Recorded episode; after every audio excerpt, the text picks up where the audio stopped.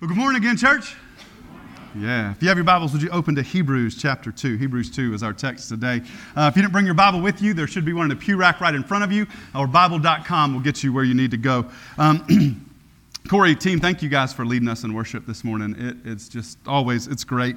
Um, I love songs. I love songs that stir our affections in many different ways. I love that song in particularly because it's a song that, that shows us the active redemptive side of Christ, right? So, so many songs that we talk about, and listen, neither of these two are, are more right or wrong than any other ones, but there's a lot of songs that we hear that, that kind of, that, that, that, do, that display the glory and, and the splendor of God and Christ and the Spirit of God, and, and we see that and we respond to that. It's us responding to that. But then I know there are some people, because I, I to you and I feel that way too myself, sometimes we feel so messed up that we feel like that all that splendor and that wonder of God is out of our reach.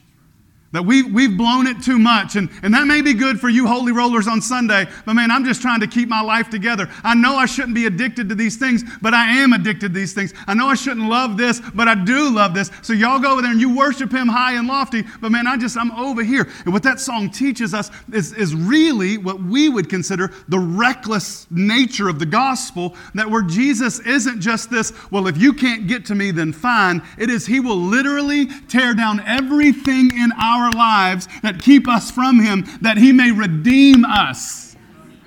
And so, if you're here today and you feel like that one, that one that's lost, that one that doesn't know where the rest of the 99 are, you got a Savior who knows where you are and He's coming for you.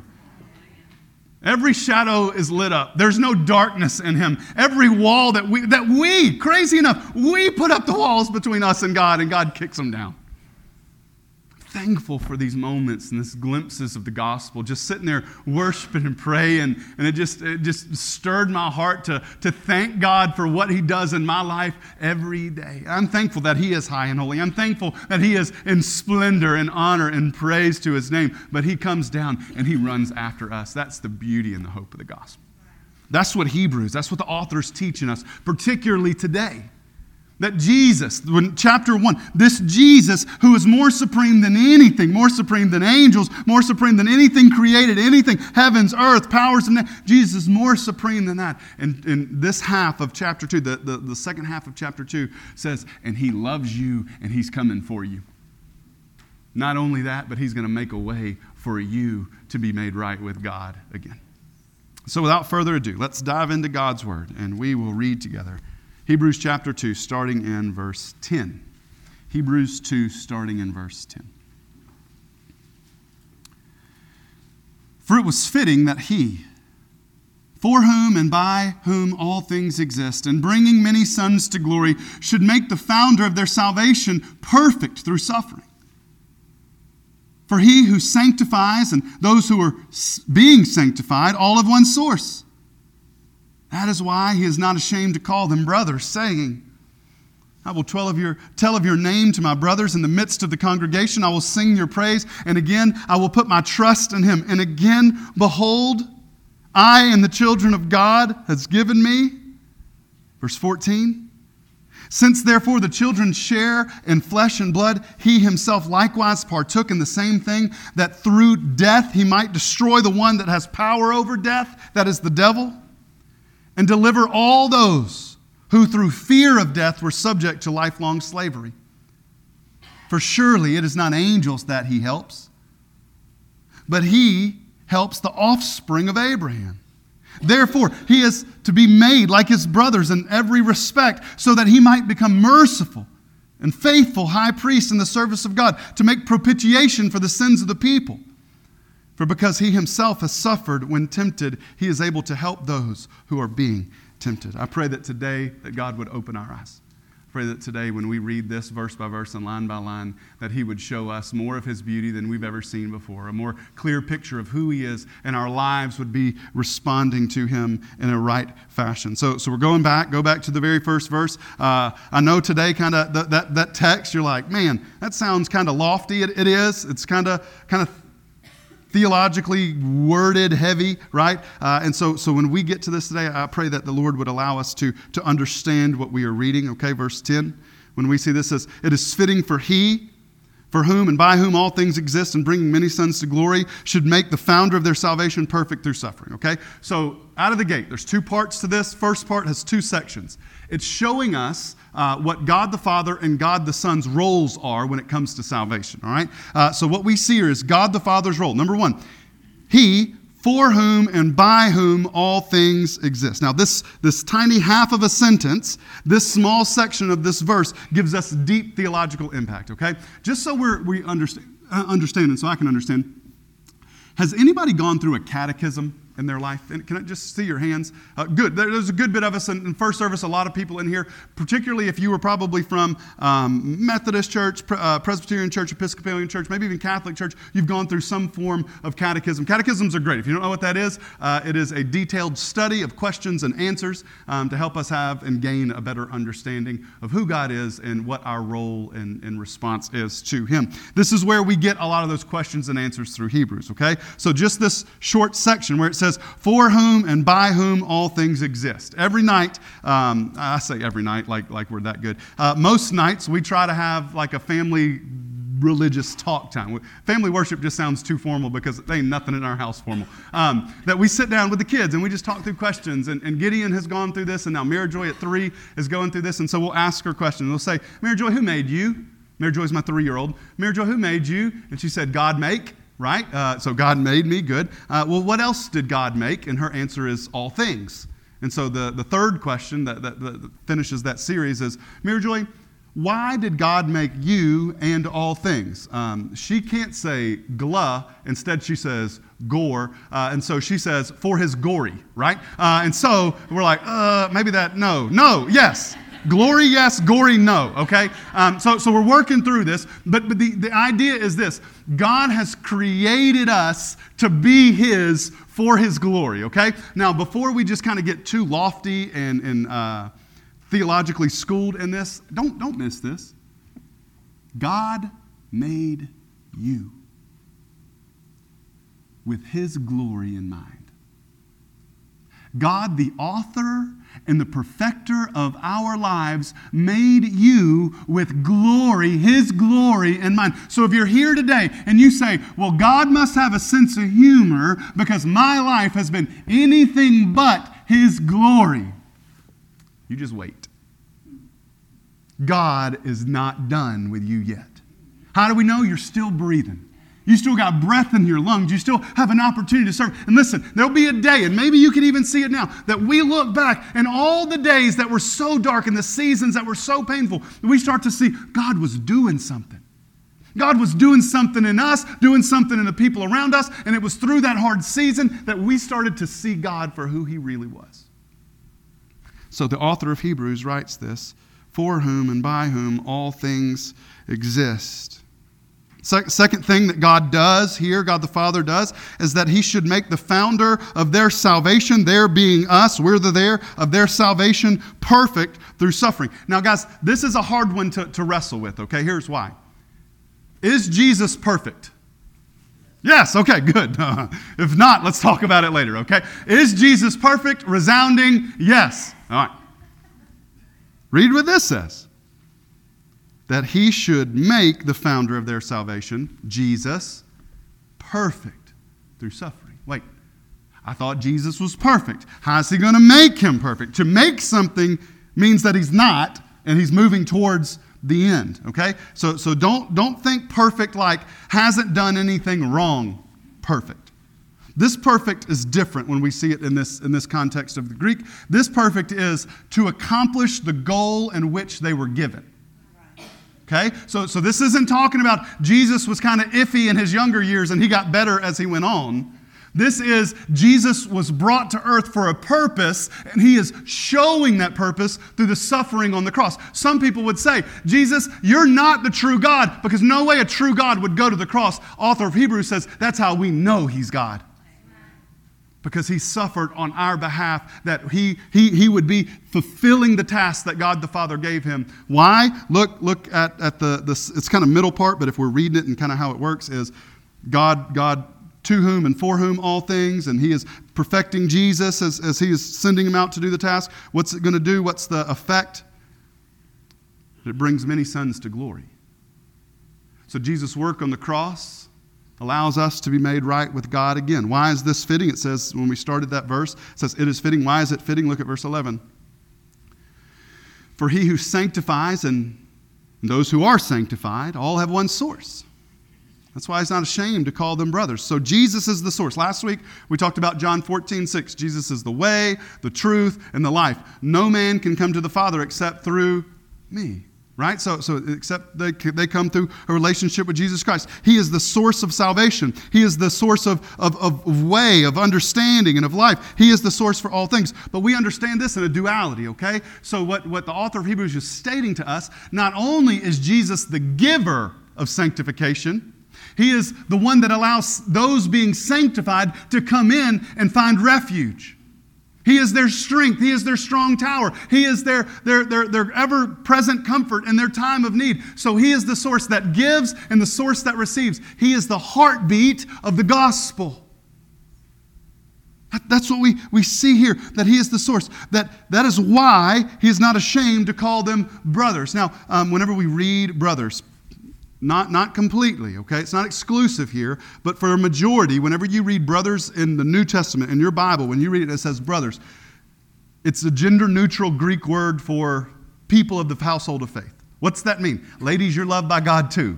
Okay? And I know you get that. I know we infer that, but sometimes we can read that. Or maybe you're new to the faith and you say, well, this keeps saying brothers and it's kind of male driven. I want us to understand this is gender this part is gender neutral. Brothers and sisters in the faith. This is an incredibly sobering thought for me. Here's, here's why Jesus has called us and made us his family. That, that part's awesome. But he's called us as brothers and sisters. Guys, we're co heirs with Christ. We're his brothers, we're his sisters. He, his righteousness is our righteousness. Why, why is that in some ways terrifying to me? Here, here's why. Because I, sometimes that makes me comfortable to feel like I'm in the family of God, but I kind of want to just be a distant relative. You know what I'm saying? Right? So, like, I'm, I'm kind of like that crazy uncle nobody ever really talks about or invites to things, kind of in the family of God, because we can't get right, but, it, you know, is entertaining every once in a while to be around, but too much is not. Like, like that, that's kind of who we are. And, and that's kind of how we feel. And so somehow we relish ourselves in that role. Like we, we say, well, it's okay. You know, I don't have everything together. I'm, you know, Jesus saved me. We're good over there. I got an understanding with him, but I'm going to go do me over here. No, no, listen to me. I want you to hear what God called you. You are brothers and sisters of Jesus, and you are sons and daughters of the Father. Why is that terrifying sometimes? Because sometimes I find comfort in being distanced. But what the word tells me is there is no distance between me and my Lord. My Lord calls me his own. And there's a sense of responsibility that comes with that. And when we get to chapter three, we're going to hear about that responsibility that God calls us to. And so I just want to help us understand the notion of this. Jesus isn't just our friend, Jesus just isn't our homeboy who's off in a distance somewhere. Jesus is our brother and sister, God is our Father, and we walk accordingly to our call. So, so we see this is why he's not ashamed to call, to call them brothers, to call them sisters.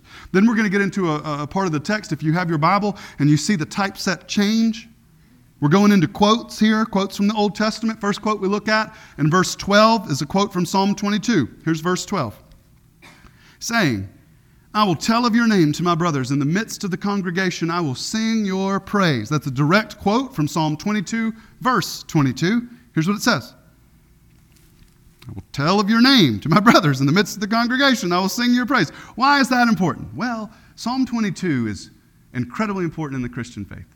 Do you remember when Jesus was on the cross? And he yelled out a phrase. He said, My God, my God, why have you what? Forsaken me. And at face value, it kind of sounds like Jesus is just kind of like, oh, what's he doing? But do you know that he's not just shooting off the cuff some words? Do you know that he's quoting directly Psalm 22, verse 1? That from the cross, he's pointing people back to Psalm 22, saying, Go read it. So, verses 1 through 21 of Psalm 22 is about the one who's going to suffer and make us right with God again. What he's saying from the cross, My God, my God, why have you forsaken me? isn't him saying, God, where are you? It's him saying, Look to me, I am going to save you. Then we get into verse 22 here. And 22 through 31, the remainder of that psalm is about the hope we have because of the one who took our place. So, because of what Jesus did, we now have eternal hope. Not just hope for today, not just hope for tomorrow, but hope for eternity. We are his brothers, we are his sisters, and nothing will ever change that. Then you get to verse 13. It's another quote.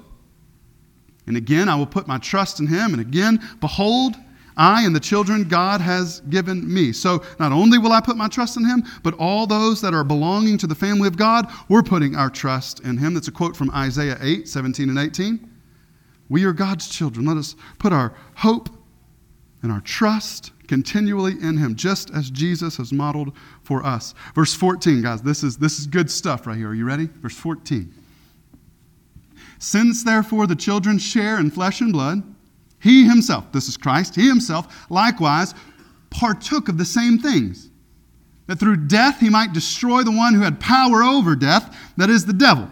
Right? So when Jesus came down from heaven, the, the incarnation, right? So, so when, when the Lord came to us, put skin on, and dwelt among us, he became just like us, flesh and blood. He experienced life just as we experience the hurt, the joy, the pain, the celebration, the exhaustion, and the temptation. Everything we've experienced, he's experienced. Why did he have to become just like us? So he could save us. Why did he have to become just like us? So that we could be like him, robed in his righteousness, walking in relationship with God the Father. How? How is this possible? From his death. And you say, wait, oh, all right. Look, I've been in church a while. How is, why, why is Jesus' death important in the realm of my relationship with God? This, this is how, how it's explained through the author of Hebrews. Understanding, understanding what death is, okay? Jesus' death on the cross disarmed the enemy. The enemy had, had one thing, one thing going for him that at the end of this life, at the end of this life, eternally, we would belong to Him because something separated us from God. Just make sure our theology is all on the same page. What separates us from a relationship with God? Three letter word. What is it? Sin, okay. Sin separates us from God. Now, to, to be clear, it's not just the actions that we do is what we're talking about is considered sin. So it's not like the first day that you lied to your parents now you're in judgment of God, or the first day that you stole your kid sister's toy or pulled their hair, or if they had hair. I don't know. Um, th- those aren't the things that it's, it's the heart. It's the heart of depravity that separates us from, from God. That, that when we are born, hear me, you were born into depravity. When you drew your first breath in, you drew in depravity. There's no sweet little innocent baby sweet little innocent baby over there. As sweet and innocent as that thing is, the heart that grows inside of it is depraved. As you get older, you'll see it. You take those sweet little babies, let them grow up just a little bit, not even a year. Put two of them together. Take one toy, throw it right there in the middle. It is like WrestleMania, guys. Look, they coming off the top rope. They wasn't even a top rope, but they made one and they coming off the top of it, right? So, so we understand depravity from an early age. Look, I want you to hear me, okay? Because this is going to fly in the face of a lot of what we believe, okay? Depravity, an understanding that we are depraved from the moment that we are born, flies into the face of the age of accountability. Hear me. You are not going to find that in Scripture. There is, what verse is the age of accountability in? That is not in here. That is something that we've made up to make us feel better about our kids being not sweet. Why is that important? Because, guys, we should be investing gospel in them from the moment they open their eyes. Not just when they're 12, not just when they've walked through a catechism. Guys, they are depraved and separated from God, and we must point them to the one who's going to bring salvation. Now, if, since I said that, I need to say this. If you had a child die, if you've had a young one depart from you earlier than you would have ever imagined. Please hear me. I'm not saying that they're spending eternity in hell. I believe that our God is a gracious God. We see from many different texts. We can, we can have a thorough de- discussion about that at another time. I just, I want to be clear though. Don't just sit on our laurels of life and say, I have until I'm 12 or 10 or whatever we've ever been told the age of accountability is until I can make a decision for God. No, you need to start making a decision for God early. So, so here, what, what we see is, is Jesus and his work on the cross has disarmed the enemy, not just for when we get to teenage years, but for our entirety of our life. He's disarmed the enemy, he's disarmed death. When Jesus arose on the third day, he broke death. It's not worked the same way since. Used to, it would bring fear in the hearts of people, even God's people, and now it is but a gateway to the other side. It's the reason the Apostle Paul says in his writings when he's in prison and they say, if you don't renounce your faith, if you don't stop preaching this gospel, we're going to kill you. What did Paul say? Great! Kill me today. I'm going home to be with my Lord. Well, what if we just let you go and suffer? Great! Then I'm going to go and serve him. So there's nothing we can do to make you stop. No. Death, death does not scare us anymore, Christians. Now, to, to be clear, sometimes death is scary, the process that it's going to take to get us there. We're not talking about that. We're talking about when we take our final breath. What the word says to be, to be absent from the body is to be present with the Lord. When you breathe your last breath here, you breathe your first breath there. That's the hope that we have and what Jesus did. That's why when we do baptism, we, we do it in the water. It's not about washing anything. It's just, it'd be kind of weird if, if we do it because Jesus did it, but it'd also be kind of weird if we actually dug a grave here. But the imagery is this that we're putting you in the grave, buried with Christ in baptism. And then we're raised to walk in the newness of life. Because there's only been one guy who's actually died and come back to life and stayed alive. Right? And you say, well, what happened to Lazarus? That dude died again at some point. We're not, we're not buried with Lazarus, raised to walk in newness of life. We're buried with Christ and raised to walk in the newness of life. Used to, death was terrifying because after, after when death came, it's over. Because of Christ's resurrection, we have eternal hope. Death is just the door that we walk through, passing from this life to our final worshiping place. Look at verse 15. And deliver all those through who, through the fear of death, were subject to lifelong slavery. Guys, Jesus has set us free. We don't have to be afraid anymore. Now, let me speak specifically to church folks in this room, okay? Because I grew up a lot like you. I grew up in this community. Pine Grove and New Palestine were my upbringings here, okay? Now, this isn't to say anything against those, those churches because both churches were instrumental in growing me in my faith. But for whatever reason, I started to believe somewhere along the way that God loved me more when I did good things. And then God would love me less when I started doing bad things. Anybody ever fall into that trap? The problem behind that was the problem is we do a lot more bad things than good things, don't we? That's our tendency. Our tendency is to, to fall into the, to the trap of, of doing the bad things. And then, so on the days that we're doing well, we feel good about ourselves. We feel great in the Lord. Let me go worship Him. But on the days that we don't, we try to hide. But deep down in our hearts, we wonder if God can still love us. Is there still redemption for me? Do I need to be saved again? Do I need to go back and start this thing all over again? What this tells us is Jesus and his work on the cross showed us that we're now set free from that, that death spiral.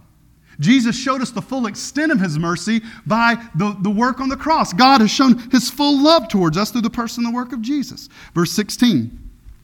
For surely it's not angels that he helps. So God's, God's focus isn't to angels.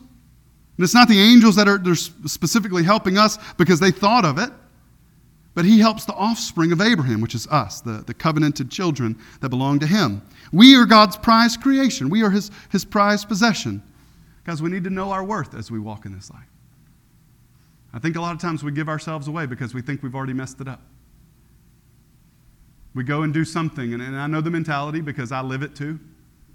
You fight something for so long, and then all of a sudden you say, you know what? I've already messed up. I might as well just go and do it. That's not knowing your worth. You are a child of God. You are a brother and sister of Jesus Christ. You do not have to go and live in the mud. Verse 17 Therefore, he has to be made like his brothers and sisters in every respect, so that he might become merciful and a faithful high priest in the service of God to make propitiation for the sins of the people. Guys, this shows us how salvation works. Christ became like us, painfully human, so that he could become merciful and a faithful high priest for us to God. Now, if you don't understand that imagery, high priest is the guy in the Old Testament who, on the day of atonement or on your calendars every year about September, October, you ever notice Yom Kippur? Or Yom Kippur, if you're you know, just reading it like we are. Day of Atonement in the Jewish calendar, okay? That, that's the day that the high priest would go on behalf of the people before God and make sacrifice for his people. The problem was it didn't last. It never lasted. It was never good enough. It was never pure enough. And so when Jesus came, he gave the sacrifice that was perfect. He is not only the high priest, he is the great high priest. More to that in the chapters to come. There's a word in here that's strange, but it's really powerful and you need to know it, okay? Why did Jesus do this? So he would make propitiation for our sin. Propitiation for our sin. So, so why propitiation? What does that mean? Uh, one of my seminary professors explained it to me this way. He said, Think of propitiation, think of scorched earth.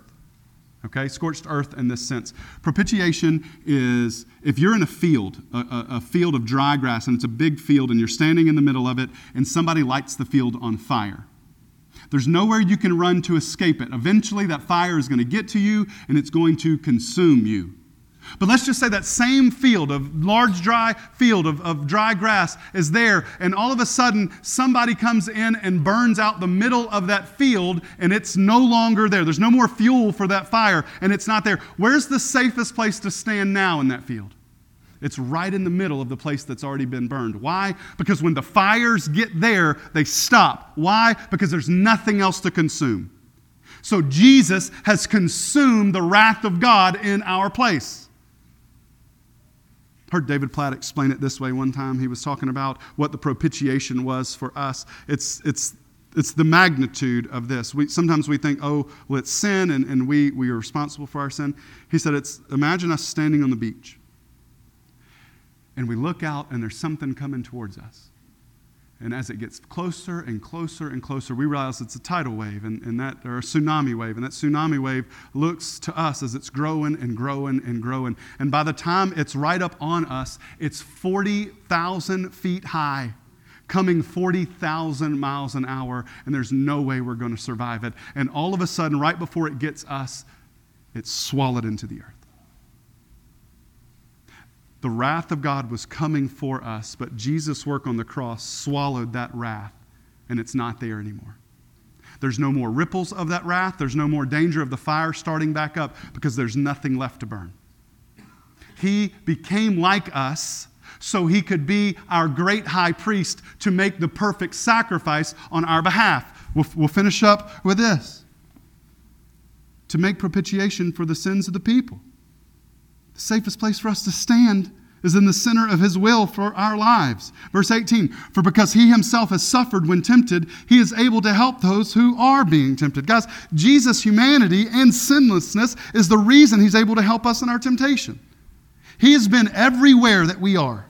Every temptation we have or have ever had, he has been victorious over it. We'll get to it. Hebrews chapter 4, verse 15 is going to tell us that he has known every temptation known to man, and he has been victorious over that temptation, so he is able to be trusted. Guys, as we get ready to move into our response time, I want to share this with you. Don't pack up because I don't want you to miss this, okay? Because this is, this is important. Each week we talk about the hope of the gospel. We talk about it is you, it is you that, that if you trust in Jesus Christ, then you are born again. If you trust in Jesus Christ, then there is therefore now no condemnation for you. But I don't, I don't want to confuse you, okay? We don't teach universalist theology. Not everybody goes to heaven. It's only those who, who realize that they're sinners, realize that they are in need of a Savior, and you trust your life to Jesus Christ. You turn over the reins to God. And when you do that, salvation happens immediately. Big church word called justification. It's in the moment. Nothing can ever change it. Nothing will ever change God's mind. Why do we know that? Because He is sovereign in all of His ways. That means before He saved you, He knew you completely. Man, I don't even know me completely and I don't like me. God knows me completely and loves me and says, Josh, I know what you've done, I know what you're doing, and I know what you will always have the propensity to do, and I still love you. So, for those in this room who have trusted Jesus Christ, all of this good news we've talked about today, that's yours. But if you're here today and you've not put your hope in Jesus Christ, this is not yours yet. It can be. I can't give it to you. I wish I could. You can't just go pick it up as if it was just a commodity to obtain.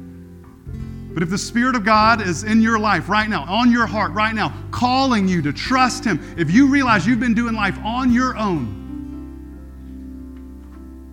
it's just a mess. There's no hope, there's no joy, there's no peace. There's no satisfaction. If that's you today, I would beg you to say to the Lord, Jesus, I trust you with my life. There's no incantation, guys. Those, those aren't magic words that get Jesus to say, okay, now, now I'll say. But is your heart turning over to Him and saying, it now belongs to you? You are the boss of my life. If you do that today, then all the hope that we've talked about is yours. He is the propitiation for your sins. There is, therefore, now no condemnation for those who are in Christ Jesus. You don't have to walk on eggshells anymore. You don't have to wonder if God loves you. You don't have to wonder if He's ever going to change His mind about you. He loves you. So, we're going to have an invitation time right now, and I'd love for you to respond any way that you see fit. Let's pray together. Father God, we thank you for today. I thank you for my brothers and sisters. I thank you for my brother Jesus. Father God, I thank you that you are our dad. We're not distant relatives, but you call us your own. His righteousness is our righteousness. The way that you love him, you love us. And the way that you're proud of him, you're proud of us because of what he's done. God, thank you. So, Father, I pray for us right now as we move into this response time. Would you please help us trust you more? We love you, Lord, and it's in your name that we pray, and we now stand and we respond. Church, would you stand with me?